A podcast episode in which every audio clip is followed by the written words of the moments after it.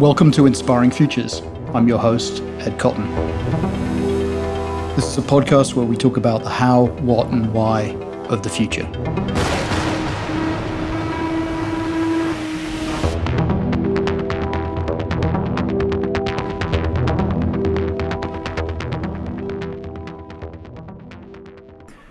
So, um, this is the second uh, episode of the 2020 uh, Inspiring Futures podcast.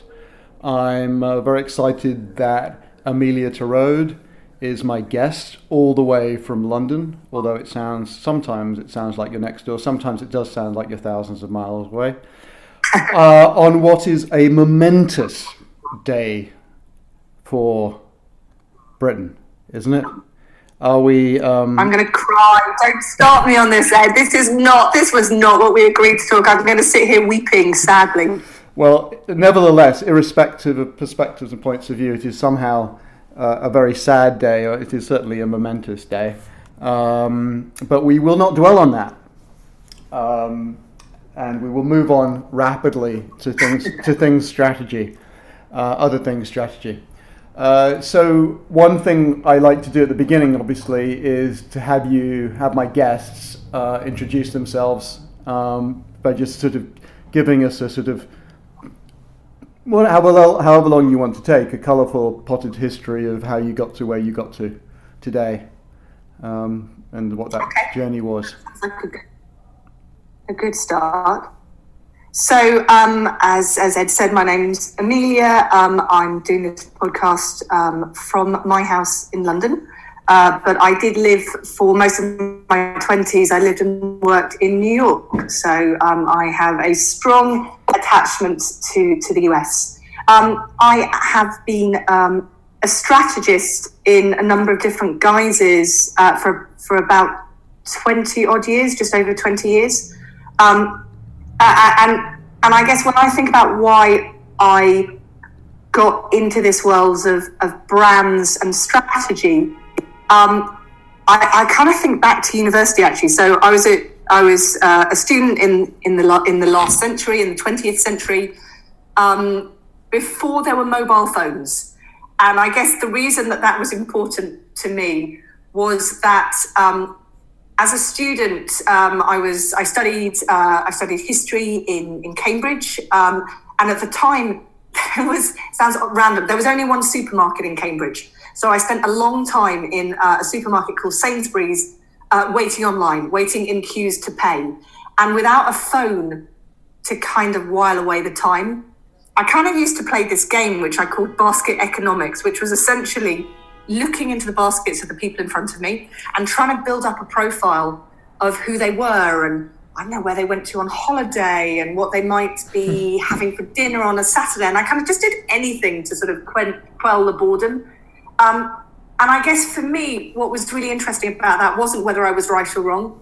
It was the fact that actually, out of the brand choices that people were putting into a shopping basket, I was able to kind of build up this kind of mental picture. And I, I kind of got fascinated with with with brands. And again, I probably didn't even know a brand then, but I kind of got fascinated around the psychology and how you could um, make those kind of assumptions. And then I went off to the library that afternoon, and kind of as luck was habit would have it, there happened to be a magazine called Campaign, which um, you know the big advertising um, magazine, and, and, our, and our library didn't subscribe to it, so I still don't really know why it was there. Uh, but on the front of it, Martin Sorrell, who was Martin Sorrell, not not Sir Martin then, uh, the front page was uh, the ad industry in danger of losing young talent to management consultants, uh, and this would have been back in '94 or '95. Uh, so I wrote a letter. You know, I, I got a pen and an envelope and a stamp, and I wrote to Martin, and I said, um, "Hi, Martin. Um, I'm a student. Um, I'm kind of interested in this world." but you know what? Maybe I'll go and join a management consultant. I think I probably shouldn't, but why don't you give me a job at WPP? Uh, and to his eternal credit, uh, within 24 or 48 hours, I got a letter back saying, "Dear Amelia, thank you so much. You know the fact that you're in a library, the fact that you're reading campaign, the fact that you had the um, I guess, the energy, the impetus to, to write me a letter. Um, you know, well done. However, I'm not going to give you a job because you wouldn't want to work for WPP because we're all accountants. However, I am launching something called the WPP Fellowship next year. Um, it's a new scheme for graduates. And if you apply, I will keep my eye out for your application. And I did apply, and he did keep his eye open. And that's how I got my first job in the industry. It's an amazing story. Incredible. So from there, from the WPP Fellowship, is that what it was called? Or it is called? Yeah, it was. And it's, it's kind of amazing. I guess what, what I loved about the scheme is it's a bit like a choose your own adventure. Mm-hmm. So it's a three year long graduate program. And the only rule is that, so you can do any discipline, Mm-hmm. uh, any country in the world. And the only rule is that you can't repeat the same discipline twice. Oh, that's good. Um, and I sort of go, what an amazingly imaginative and forward-thinking scheme to be launching. Actually, it was it was the idea of uh, Jeremy Bullmore, um, you know, wise doyen of brands and communication and advertising. But you know, back in the nineties, who had this insight that actually clients trained their graduates in a much more holistic um, and joined up way, a much better way than the communications industry. Yeah. Whereas if you kind of, you know, you join the industry and you're, you know, an ad man or a PR girl to sort of cliche, but you kind of, you joined a bit of the communications world and then you had to stay there. And actually, Jeremy Bullmore's insight and Martin, who totally got it, was that actually it's all about brands and it's all about communications. The way in, almost at the beginning, is when you're a graduate, is kind of luck about where you apply and kind of luck about who lets you in. Um, so uh, it, it- it actually was the fellowship that that led me to New York um, and Ogilvy Interactive, um, as it was known at, at the time, which was back in '99. so you did a, you did a year in each place, right? That's was that what you said? Uh, yeah, I did. So I started out in advertising at J. Walter Thompson in London, and then I, as a sort of uh, as a suit, and then I got massively interested by media and how uh, spaces and places where brands communicated. You know, the medium is the message, and, and, and that, that I found really exciting. But but actually, as I as I entered the world of media, which would have been in 98 the thing that was most interesting to me was was digital uh, and and this kind of burgeoning world of online where actually the fact that I was 21 or 22 Yeah. didn't count against me. In fact, if anything, it kind of played in my favor, which meant that actually I could be operating and talking to clients at a much higher level than I ever did in the advertising world. Um, and, and then after that, then I went off to, to New York to, to really kind of hone my skills in, in, in the world of digital and, and, and, on, and online. Yeah. Well, it's, it's amazing. It's, ama- it's amazing that that, that the, the, the letter writing and the actual recognition of that is incredible, you know, and, uh, you know, just shows um, maybe that's not all happening these days, but, uh, you know, you had the wherewithal to, to respond to something uh, in such a timely way, which I think is, you know, often how people get, brands and individuals get some kind of competitive advantage. Um, Yeah, but also, you know, I think what's also interesting is that actually, you know, Martin, to his credit, he had no reason to write back. No, And absolutely. actually, I think it's, you know, I was, you know, I hadn't had any experience. I was, you know, I was still at university. And he replied, and actually, if you think, you know, I'm sure that lots of us get people emailing them and, and, you know, you try and reply, but, but actually, you know, he was the CEO of a business and he replied to a student. Yeah, no. Yeah, I, I, I, to, I totally agree, but I, th- I, I think you're not giving yourself enough credit because personally, I think um, I think that was that was a smart and timely response. Uh, so where so let's keep going. We're, we're we're through the three years of the fellowship, and and then what happens? You, do you leave WPP? So I kind of got yeah. So so so I stayed at WPP uh, for a bit, and I worked with a wonderful, uh, probably the best boss I've ever had, uh, Jon Steel, oh yeah, uh, and Maze Banner, um, Perfect Pitch, Truth, Lies, and Advertising. I mean, anything that Jon writes is worth reading. yep. Um, I worked with Jon at Berlin Cameron Red Cell in New York. Um, and then I went back to, to London and I had a job with an agency that isn't with us anymore called uh, Naked, Naked Communications. Um, because I was really interested in, I I guess, channel agnostic and, uh, you know, rather than um, planning within a discipline, trying to think more expansively about the right the right message, but also the right place Yeah. for brands to exist. It's interesting because Um, because I just where budget is placed. yeah absolutely I had, I had um, coffee this week with Noah Brier, who is Oh, yeah. ex Naked, and I was trying to work out whether you knew each other. But did you know Faris? Was Faris part of your? So Faris, Faris, Faris, Faris Yakob, yeah, Faris was part of the, the gang of, um, was it Brilliant Misfits? So, so yeah, Far, Faris and I were friends and sat next to each other. And, it, you know, Naked was amazing. It, it kind of spawned this generation of hopefully, you know, smart, curious, hopefully, you know, generous thinkers, actually. It really, I, I, I, do think you can often, there's a kind of red thread running through a lot of ex-Naked people. What do you think? What do you think they? Uh, how did they? What was the secret to their recruiting? How did they manage to just realized that these were the right people that you needed, and then putting them all together was actually going to be successful? It seems it seems like somebody So somebody. I think Nate, what yeah. I think what Naked did brilliantly is they created a brand for themselves um, and a culture, and they were kind of punky, and they were, you know, they were a challenger brand, and they were against these kind of stodgy, Yep. old-fashioned, you know, media backhander kind of mm-hmm. play. You know, this, and they, it, it was almost they didn't need to recruit because the right people came to seek them out. Yep. And I think they were really, really, you know, John, John, and Will were so smart at, at mm. doing that. And I don't, you know, it wasn't a kind of Machiavellian. This is what we need to do.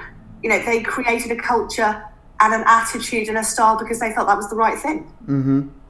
So I never, I, I never really understood, and I, I don't know. It sort of, uh, uh, it, it, it, it sort of filled the gap between the creative and the sort of buying. It was sort of, it was a sort of very strategic media planning, wasn't it? Because I, I mean, Well, yeah, and I think actually you probably put your finger on it, which is it filled a gap um, when at the time media agencies were very kind of prosaic and kind of filling in boxes on Excel spreadsheets, and there wasn't creativity. Once the you know the sort of big C creative had been taken out of media and sat in a different place, the sort of imagination and the ideas had kind of drained away from media. Um, so that was the theory. Uh, but I think, you know, I do think looking back, it was very apparent that, you know, they were a game changer. They forced the industry to play the to play the game differently. But what they didn't then do is to game change and to innovate on themselves. The industry caught up, and they never then um, stepped ahead. And in the end, they kind of made themselves redundant because actually everybody else, um, because of them, I think, um, pulled their socks up a bit. yeah. So they didn't, they didn't pivot as we say, they say over here when they needed to. Yeah, or not even pivot because pivot makes it sound like you were going in one direction and then you want to go somewhere else. But they never took the next step. They never, you know, they, they've been so innovative and so imaginative. Yeah. They never, they didn't take that next leap of imagination as to what, where do we go next. Yeah. Yeah. Interesting. So you, how long were you there for? I was there for 18 months, and actually, my big frustration was that we didn't make anything. We Yeah. kind of made strategy, but it didn't result in anything. And actually, I think one of the big flaws in the business model was you were kind of connective tissue with, you know, great agencies, but, you know, Mother didn't want to make a telly idea that we might have come up with, and Yep. you know, Poke, who were kind of, you know, you know, probably the digital agency in the UK at the time. Poke didn't want to develop a digital idea that we'd come up with. It was kind of not invented here. Yep.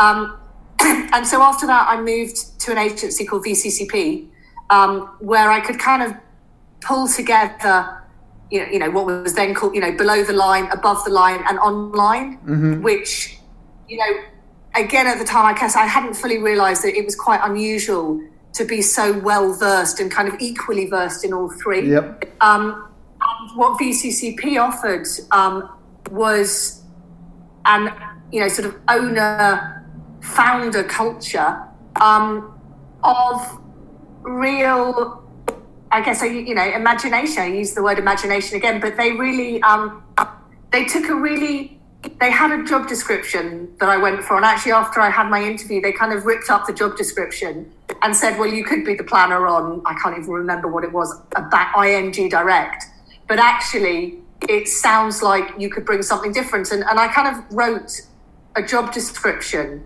and and a bit of a business plan really because what VCCP were brilliant at is they were brilliant at above the line and they were brilliant at I guess below the line in store a lot of the the more di- sort of direct bids, but they weren't particularly good at online Yep. um, so I kind of wrote this proposal, this sort of plan of what they could be doing, um, how how we could innovate in the online space. And so we sort of, I I joined forces with a guy called Steve Vranakis, who then went over to be um, um, ECD over at Google.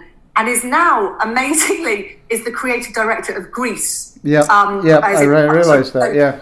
Yeah. Marcus, fascinating. Michael busted over and, I- and I were, were there. And I guess what was brilliant about VCCP is, is we said, look, what we want to do is create VCCP digital.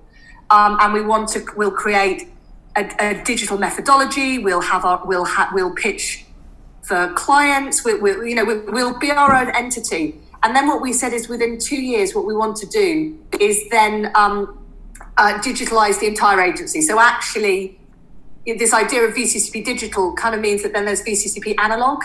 And in the 21st century, what kind of idiot wants to work for VCCP analog? So actually, our business plan was the first year was get VCCP digital up and running. And the second year was actually how do you then digitalize and change the structure and the culture of an entire creative organization. And then we got rid of digital. In fact, we never used that word again. Yeah. So VCCP, probably a good five years before other creative agencies, you know, so we're talking, you know, back in 2006, um, had innovated and kind of broken their own business model and put themselves back together in a really, really modern way. That it was funny, 10 years later, um, at other places, they were still talking about it. Yeah. What that's it's that's a really interesting experience. In in, in, in, in fact, the flexibility of a culture to be able to adapt uh, is really interesting because that's the problem that is holding back a lot of places. Is they they can't evolve yes, their culture. Yeah, no, absolutely, absolutely. And I think what VCCP had, and you know, maybe it's because it wasn't owned by a big network, is that you know the V, the C, the C, and the P were still there. It was their business, Yeah. and um, you know they were intelligent, so so smart, really intelligent, you know, for foursome who were able to break their own business model, you know, and, and and put it back together as opposed to kind of tweaking around the edges. They they properly restructured and refocused and and and and, and you know I think it it completely paid dividends back. I mean, it was really amazing that what, what they what they could do because they, they it was their own business and they were empowered to do it. Mm-hmm. Yeah. So yeah, interesting. Um, so then, you, then where do we go? What's the next chapter? Well, and then I had children. Oh, okay. So that made And- a big change. and that was a- well so, and that was a really big that was really hard for me actually because the culture it was my first time i'd sort of you know played hard worked hard didn't mind nights didn't mind weekends you find the energy and suddenly you know you have this small little thing and you know they're asleep at seven or seven thirty, and you know if you get home, I, I, this suddenly it was it really it caused everything to kind of break a bit actually Yeah. Must. um, because it was that moment when when it's only yourself that you're looking after or you know yourself and you're part of a team you know your, your partner but when there's a little a little tiny baby Yep. it suddenly all your priorities and, and just shift um, and it was impossible for me actually to work in an ad it just didn't in an advertise in an ad age it just didn't work. It didn't work. Um, the hours didn't work the pictures didn't work you know it, every, everything everything broke really quickly for me. It was sort of an instant realization rather than a simmering thing. It was just like, no it was it was it was it was terrible. And, and actually what what gave me my kind of get out of jail free card i suppose was um I then spent a year working for a wonderful guy called Chris Satterthwaite, who's actually was the, the CEO of Chime, who were the the, Yep. the network um, who owned CCP. Yep. And, and and Chris is a you know it's a it's a UK PLC company, two fifty, and and actually Chris basically gave me at the beginning of sort of every month and every week these are the projects that need to get done.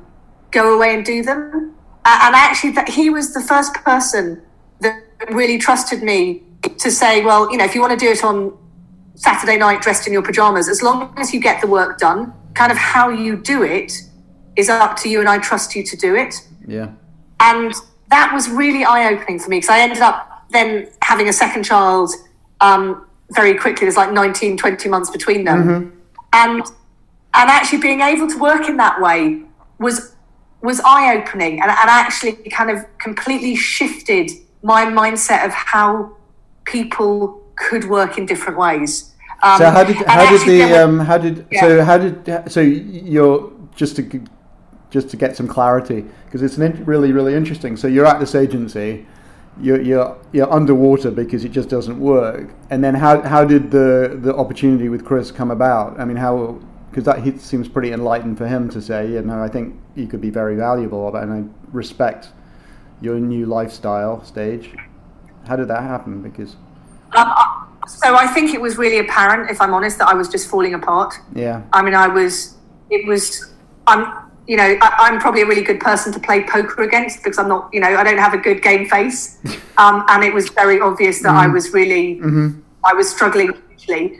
And I'd worked with Chris. We'd done a lot of, um, we worked for on the Olympics, so we worked for London 2012 together. We'd we'd pitched that, and I'd kind of been lead strategist on that, and we'd won the business. So, you know, we liked each other and trusted each other, and and I think I was probably, if I'm honest, I think I was probably, you know, sitting in corners of VCCP crying a lot. I mean, I was really, it was really awful. Um, yeah. So, I mean, yes, it, it wasn't. It was that wasn't my most fun um, moment, but but actually, Chris saying, you know, giving me that because you. It, it, I mean, that's the thing, isn't it? That it when and, and I guess for me it was with children, but but it but it's not. This isn't just about having children and a family. In fact, it's it's absolutely not. But it is about um, having your life eaten by work yep, and it is about um, thinking again i use the word imagine thinking with more imagination about how people can can can work and that you know that that, that, that there doesn't have to be a one size fits all Yeah, I mean it's interesting because I mean it, you know you've sort of got, I mean just fast forwarding a little bit to where we are today in agency land. I mean you've you've you've got a sort of a hollowing out of organizations. You've got a very few highly paid people who are working 19, 20 hours a day. And then you sort of got a bunch of juniors who are also working 19 hours a day um, which just doesn't seem like a sustainable model. no it's not a sustainable model um, it, it it it definitely isn't i mean it, when you mention that you know that there's kind of this top layer of people very well paid working a lot i mean my experience was that especially in some of the bigger agencies there's also a top level of of uh, you know crea- old older creatives who are earning a fortune who aren't working 19 or 20 hours a day because um, the kind of work that they're producing isn't necessarily winning pitches or what the client is looking for. And certainly, as I got sort of further up the food chain, and I guess I'm thinking specifically about my last agency role, was, which was at TBWA in London. Actually, that model, the the, the, how, how sal- the salary structure was so imbalanced that actually, even as you were winning business, you couldn't sustain the business model. You were never making money because it was going out to it was going out to the wrong people. Yeah, yeah. Labor costs and the, uh, yeah, the, the, allocation of labor and all that stuff just screwed the economics, screwing the economics completely. Yeah, it didn't work. Yeah, but I mean, I, I think some agent, I mean, some agencies, I think WPP in particular, yeah. has gone on and, and taken a side to their highly paid creative people globally, and then sort of that whole layer seems to, seems to have gone or and I think they I think they've recognized it, and I think others are recognizing it too. Well, it may be. You know what, Ed? To be to be fair, I mean, I, I kind of I took a I took a I took a career step out of big agencies back in um, 2017. Yeah. So that you know that was three years ago, and I think a lot a lot has changed in in the last three years. Yeah. So, so yeah, it takes us it takes us to kind of now and to strategy now. When you look out there given the conditions of the agencies, what do you feel about strategy as a discipline? Do you, do you feel having having worked with one of the maestros or the legends, Mr. Steel, you've sort of seen it at its best and been part of agencies where it has been a critical and successful component. What do you feel is going on right now? Well, I mean, I think there's kind of two parts to the question. The first is what do I feel about strategy? Um, I think that as a discipline, what has happened is that it's grown much more, so much more important. it's just it's become more and more important as as the you know media landscape changes and the way that that brands engage and live in different spaces. And so so I think strategy as a whole to, from my perspective, is has never been healthier and has never been more important. I think the second part of that, strategies in agencies, uh, has never been under more pressure. Um, and I think there are kind of two different things, really. I think that, again, it comes back to economics and, and sort of structures of agencies. You know, and there's nothing new to say, you know, we, we shot ourselves in the foot as an industry for giving away strategy for free at pitches. I mean, it's crazy. It's crazy. Um, I can't think of another industry that. There's only one other. It. There's only one other industry that does it. I think, and that's architecture. Oh, really? Yeah, there's an amazing documentary on on Richard uh, uh, Norman Foster that I, I watched years ago, and I was like, I was, there was this absolutely fascinating moment where he said, if we had not won the pitch for the Hong Kong Shanghai headquarters in Hong Kong, we would the company would have folded because it, it's literally the economics of that cost. You know, it, it, was a roll the dice. If we win it, we're fine. If we lose it, we're going under. And I thought, wow. Oh, we have to find me, find me find me the, find me the name of that, or I'll have a Google around. But i would love to see that. That's fascinating. Yeah, but yeah, right. You know, every yeah, and and. Um, yeah, so strategy is undermined by the structure in the economics. Yeah, absolutely, absolutely. So in in so just go back to your, your to going into a little deeper on your answer. Uh, you, you, know, it's never been more important. Strategy as discipline has never been more important. And so why? Just to clarify, I know you and I have our own perspectives, but I'd love to hear what you how why why you think that. Yeah, I mean, I guess think strategy has never been more important because brands have never been so critical.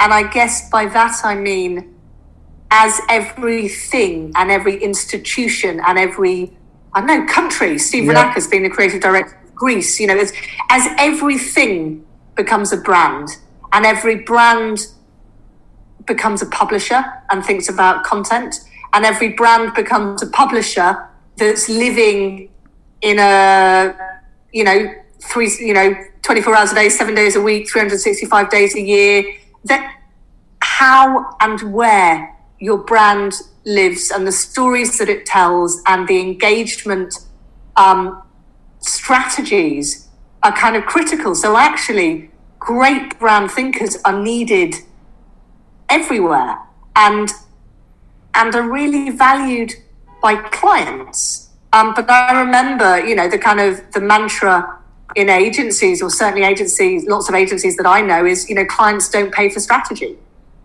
Um, and I guess you know, clients don't pay for strategy if it's given away for free. you know, because they're not stupid.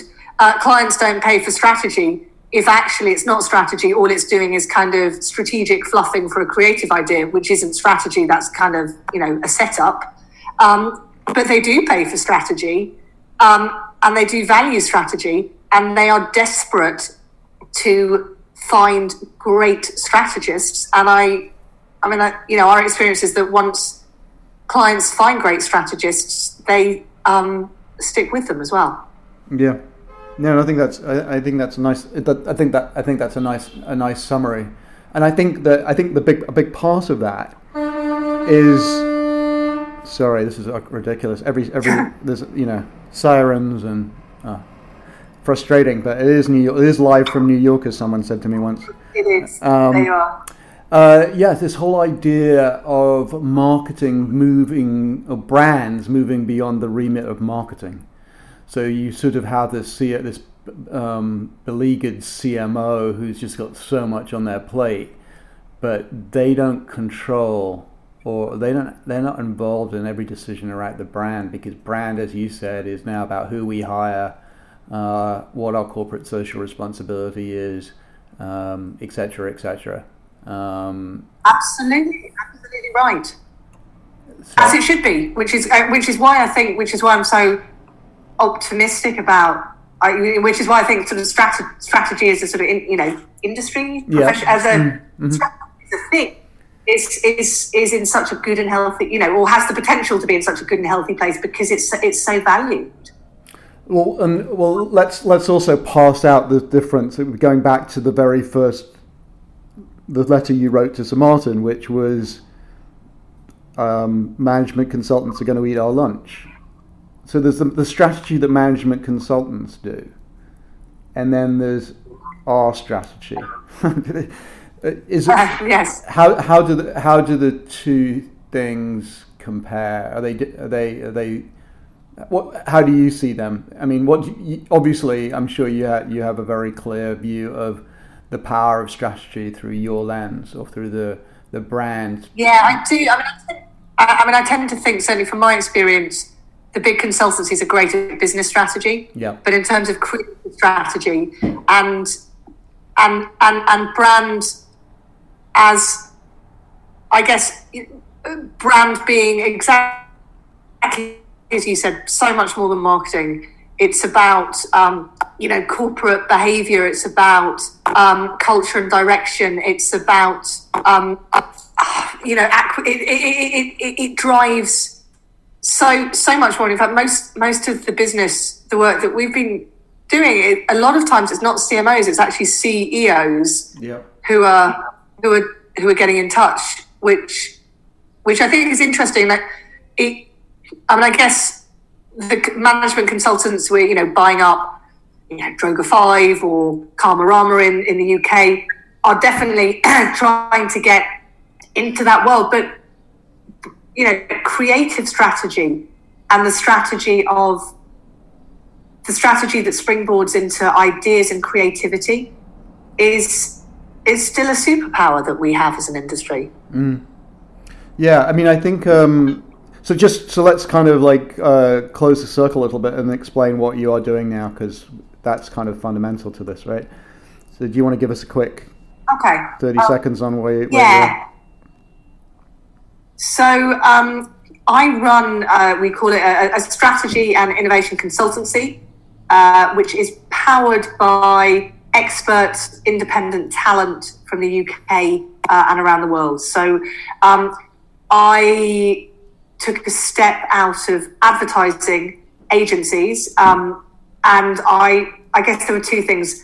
I realized that um, I really, really loved strategy and I loved the hardness of problem solving and creating and, and really thinking. I loved hard problems, and, and, and I really do. It's. I mean, I'm you know again count myself incredibly lucky that I'm sort of paid to do this job.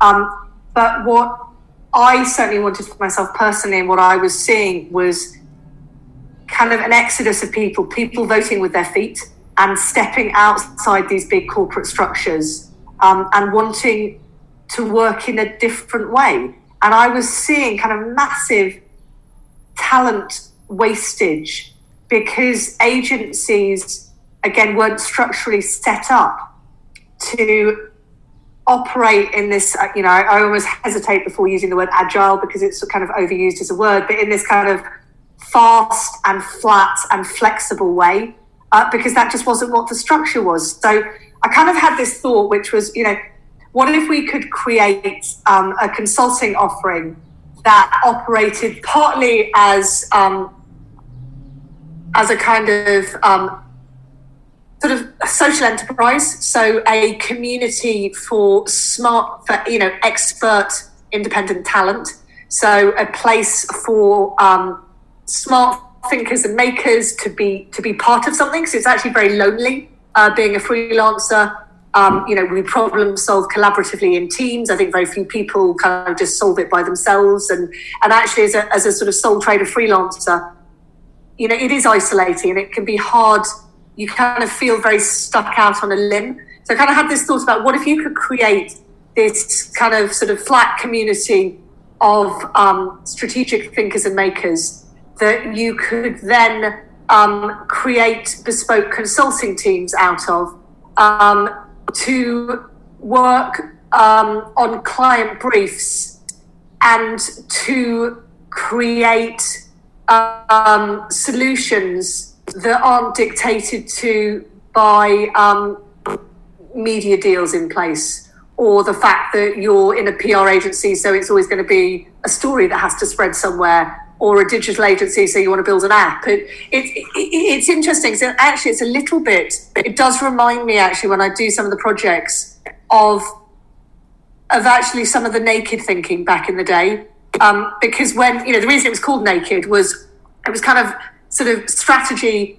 It was naked strategy. It was actually ideas are the right ideas for the brand, not because you've you've got people sitting there who who make a certain thing, um, and and that's what we do now. So it's called it's called the Fawnbrake Collective, um, and we have about about three hundred people now um, uh, as part of the collective, and we've been going for uh, about two years. And we kind of work with i mean a really a really a great and wide ranging list of clients from i guess at the big end of the scale um, you know google we've done a number of projects for and and and and that's great because so many different parts of google so google sky nestle carlsberg was a big 18 month global project um, a lot of cultural institutions um, uh, Somerset House, which is a big um, sort of art centre and institution. Um, education, we've been doing work with different school sort of chains of schools. A lot of startups, kind of pre-series A, quite early stage startups, which has been interesting, um, and a lot of a lot of charities as well. Mm. So it's been a really interesting um, a really interesting couple of years actually, and kind of testing out will would this would this this sort of model, you know, this sort of flatter model, this very transparent model, this very collaborative, you know, so we we don't have a headquarters deliberately. Um, we we write into contracts with clients that we embed into their organization. So we work out of, I guess, a, a, an open door war room within a client organization. Yep. And everything is um, created, you know, with sunlight. You know, everything's created and put on the walls. So uh, there's no big reveal. I mean, I remember we were working for a fintech called Tandem, a UK, a European fintech bank. Um, and we were kind of building a big brand and positioning deck and building it all out on the wall and Ricky, who was the CEO, kind of wandered in, you know, 24 hours before and read everything. And then he, he sent me, a, you know, sort of a WhatsApp that evening going, you know, I loved your thinking. I don't really buy Territory One, but Territory Two. We were like, damn, you weren't supposed to have seen that. And then actually we were like, well, actually, you know, it's up on the wall. The door it was always open, and then suddenly the sort of the, the presentation meeting to Ricky radically shifted because he'd seen all the work and seen all the ideas. So it changed into a working session. Yeah. And again, that was after we'd been going for about four or six months. And yeah. that was a really, yeah, that was a real moment for us actually in, in, how we needed to work with clients. Yeah, no, that's that's that's really interesting. Yeah, I mean, um, so just a question about where does where does strategy end and creativity begin? um, it, that's a great question. Um, I mean, we we call ourselves a sort of, you know strategy and innovation consultancy because we're very much we're not an ad agency. Yep. Um, but we have made ads, and we've kind of, you know, maybe this is a Faris quote. You know, we've kind of made ad-like objects, um, and we we do find that often strategy is brilliantly brought to life through creative, but creative with a small c, I suppose, rather than a big C. Yep. So, um, you know, whether it you know word, words or pictures, Yeah. it, it has to be something other than PowerPoint yeah because I, I guess that's also what makes our industry different to a management consultant. Yeah. You know, anyone can do it on PowerPoint, but actually, what does that then enable, and how does that springboard a, a proper idea? Yeah. And, and, how, and you how you and how you re- how you realize that idea to get an emotional response, really, ultimately from the client. Absolutely, absolutely right. That's yeah, yeah completely. Yeah. So you, you, you, do you find so do in that part of the, the process, do you find yourself working with designers and other creatives, writers, and stuff? You, have you found that? Yes, we do. So, um, I mean, one of I mean, one of the things that we do a lot of is we work with a lot of um, freelance journalists Uh huh. Because we find they are fantastic strategists. Yep. They're great at synthesizing.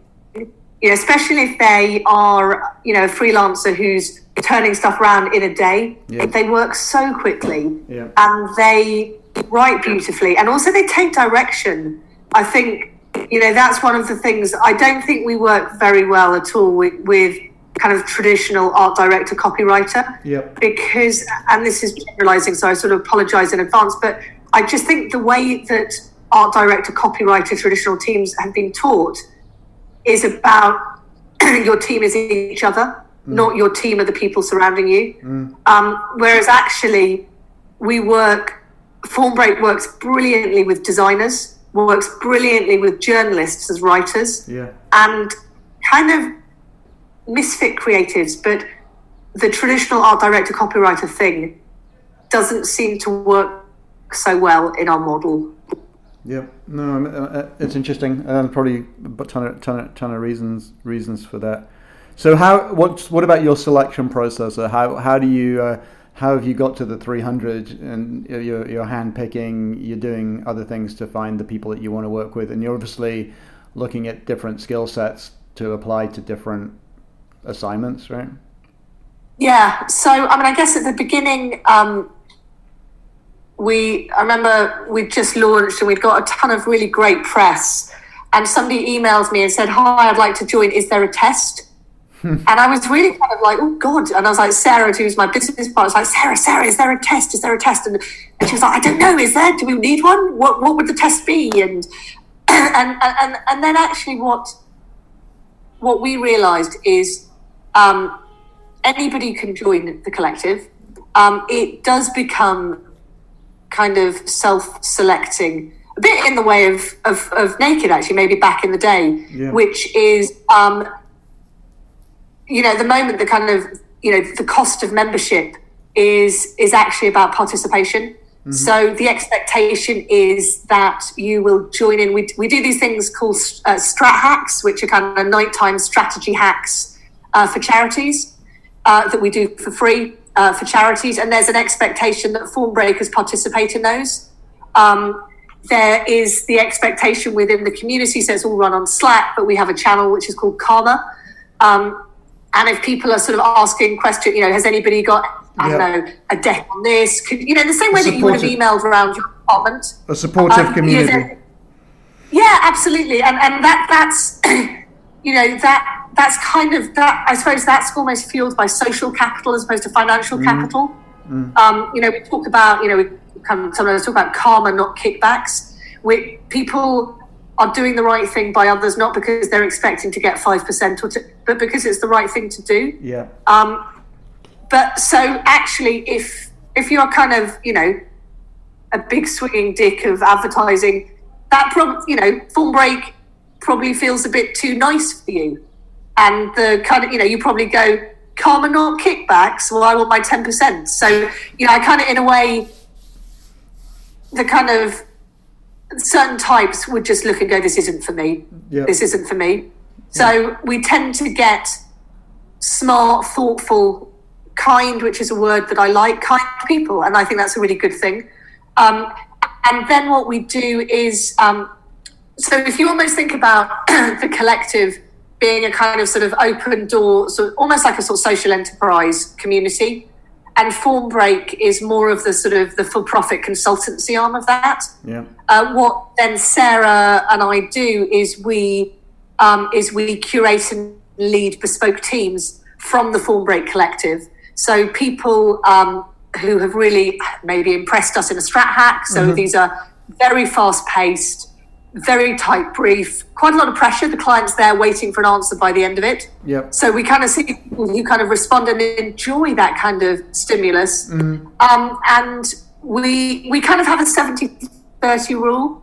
So um, 70% of a team will be people that we've either worked with before, so either in the past sort of 20 years or on past Fawnbrake projects, but 30% of people are always new in. So that there's always a core who've got the, I guess, the rapport and the trust and the ability to, to go forward at speed. But we're constantly um, playing in new people so that it kind of never feels cliquey or or too set in stone, if that makes predictable yeah.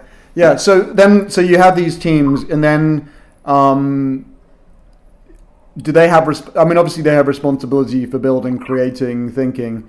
Do they have uh front end visibility or is that the visibility with the client is is your purview No, they, they, they definitely do. They definitely do. I mean, one of the kind of things that we'd like to try and push more is um, we just or- or the the work that we have done um, has been with London-based clients. Yeah. So you know, a lot of stuff when we're, we're, we're doing it quite fast. Often we, we we try and find that actually, if you get people in a you know the team together in a room, you can achieve a lot in a day. You know, by closing the door and focusing in, and you, you can actually get quite far quite fast. yeah I think um, one of the things we'd like to think more about this year is, you know, and I know Ed, you and I have chatted about this before, is, you know, how do you create time zone teams? Yep. So whereby you're on a project and I baton pass to you in Brooklyn or somebody in Shanghai, and and and and, and there's absolutely no reason why that couldn't happen. And, and in fact, you know, one of certainly one of the things we, we're working very hard at this year is to actively recruit people into the, the collective who who don't live in London. Yeah. So you know, how do we work with people from Leeds or or Glasgow, or how do we build teams in a different in a, in a, in a different way that can work in a different way? Yeah, I mean that's I mean that's really interesting, and I think the whole idea. I mean, you know, Jon Jon Steel. Going back to him, I always thought of. I mean, and, and people have people have said no, this isn't true, but um, I, I've always thought of him as a sort of the guru planner. You know, a lot on weight on his shoulders.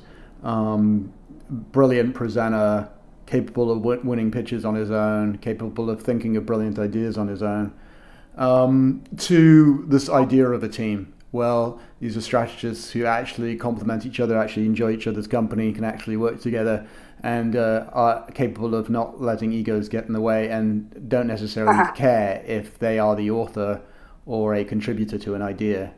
And I think that's a very, very new and different way of working because I think teamwork in strategy is very, very new.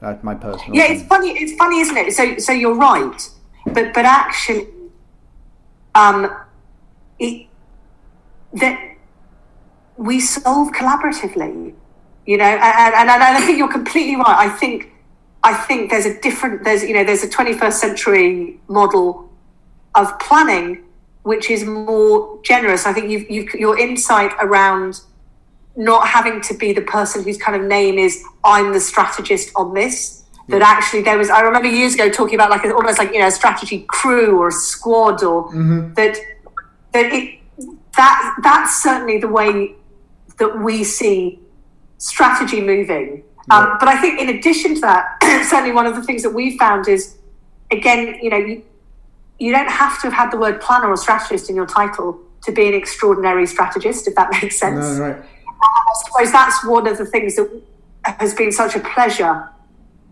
you know, over the, with Fawnbrake is being able to bring in, you know, journalists or lawyers or you know, just people like outside our kind of filter bubble who can really help you strategize Yeah. No, it's- it's- in, in a kind of way. Yeah, no, it's it's it's it's um it's it's really fascinating. I, oh, I'm you know I'm working on this sort of uh, think piece on the conditions for creativity, um, which is basically saying you know in the last 20 years there's been a ton of science and journalism and stuff thinking about how creativity works. Maybe we need to think about how we as an industry uh, actually apply creativity and whether they meet these conditions. And this whole idea of diversity, a diversity of thinking, diversity of teams, um, and the psychology of it actually, you know, who who works well together. Um, you look at Yeah. you look at. I mean, I, my analogy is there is no industry that would has less knowledge of its core competency than the advertising and communication industry. The the the sports teams. There's not a sports team in the world that doesn't know the psychology, nutrition, uh, heart rate of every athlete in its roster. Yet when Bill leaves when Bill leaves JWT in his art director job to join TBWA, that leaves Fred. Oh, so we might as well pair him with Sid, who doesn't have a partner. Well, do they actually get along? Would they actually work together? Do we actually know? And actually, does anyone even know how the damn creative process works?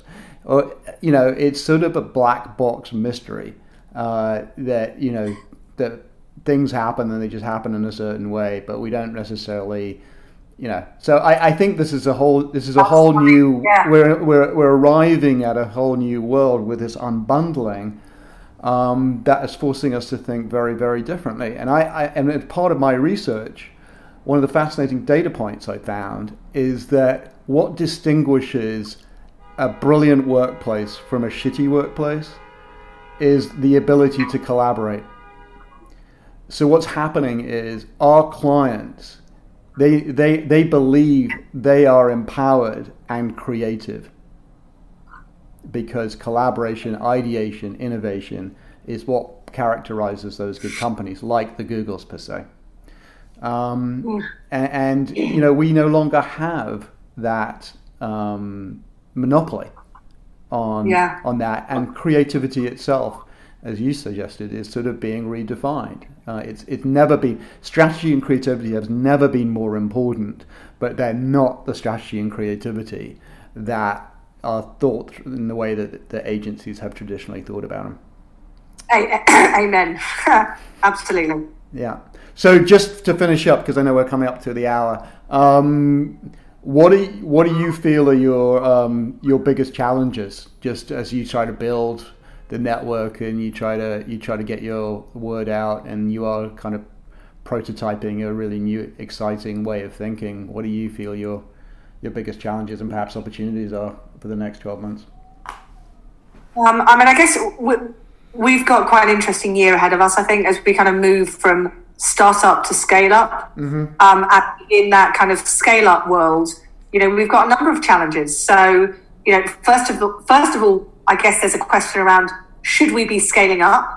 And actually, it's funny because the first question that people always ask is how many people are in the collective. And because it's a kind of blunt way of going, well, if it's big, that means it's successful. Yeah. Because you know, That's the only olden metric days- we know. Big is equals good. Yeah. yeah, and, and then actually in the olden days, you know, if you had lots of people, that meant you could afford to pay for them. Yeah. But actually, you know, I could have 2,000 people in the network, but they weren't engaged. I didn't know. And, and, and actually go, well, you know, maybe maybe we shouldn't be scaling up. Maybe a hundred engaged, Yeah. committed are better than 500 or Yeah. so. So start up to scale up. Should we even be scaling up? Is really important. I guess one of the big challenges. So we we talk a lot about fast, flat, and flexible, kind of a sort of I don't know mantra, a sort of system of how we work. Um, and I guess within fast, flat, and flexible, um, as we're putting together teams, we think really hard about how we cast teams, and we do. We pick really good, you know, what we think is the best independent talent that, that is perfect for the brief. But you know, we've had this a couple of times where you put together a team, you put together, so we don't pitch for that, you know, because we can't because we don't have the people, but we certainly write a proposal. We put a proposal of how we do it. Yeah. Um, but we put together a team, and then by the time it's gone to the client, they've thought about it. There's been some questions. They've gone to procurement. They've gone back. Like three weeks might have passed, and you lose the team because if they're good, nobody's sitting around waiting. They're on to for, like, something else. Yeah. on. Yeah. So, so, so that's really hard for us, which is, um, you know, you put together a team and then suddenly, you know, Nini's gone Yeah. or Adam can't do it. He can only do, and, and, and everything. So we're having to be much more flexible. Yeah, you sort of have to have a, a squad, a squad. You know, like Yeah. like a soccer team, a football team. When the player's injured, you know, there's someone else to come in and replace them. Who's Hey, that's, equal that, so I hadn't ever thought about that. It's a squad, and then you pick the team. So Yeah. that that's really that's actually that's that's hugely helpful, actually. And and actually, so we're I will I will go and phone Sarah immediately after this. Actually, we're putting together a proposal for a client, Mm. and actually, what we should do is this is the strategy squad Yep. of which we pick the team. Yep. by the time let's make the assumption we'll win the business this is the squad and then the team will be picked from the squad. Mm. And I think it's quite impre- and I think it's quite impressive because it, it, it can actually show breadth. Yeah. thank you. Well, there you go. By asking what problems do you have to solve you just helped me solve that. Oh, glad I could be of help. thank you. A bit bills in the post. Yes. Yeah, absolutely. So, um, thank you, thank you so much. Um, this has been a wonderful conversation, really enlightening, inspiring, um, and and uh, ho- hopeful, which is a thing that we need right now. Um, so, yeah, I, I appreciate it, and I will let you know when we go live and all the other good things. So, thank you so much. thank you so much thanks ed All right, have a good day. Bye.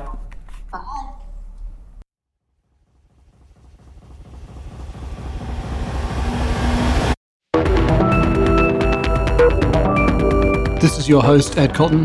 Thank you so much for listening to Inspiring Futures. Until next time.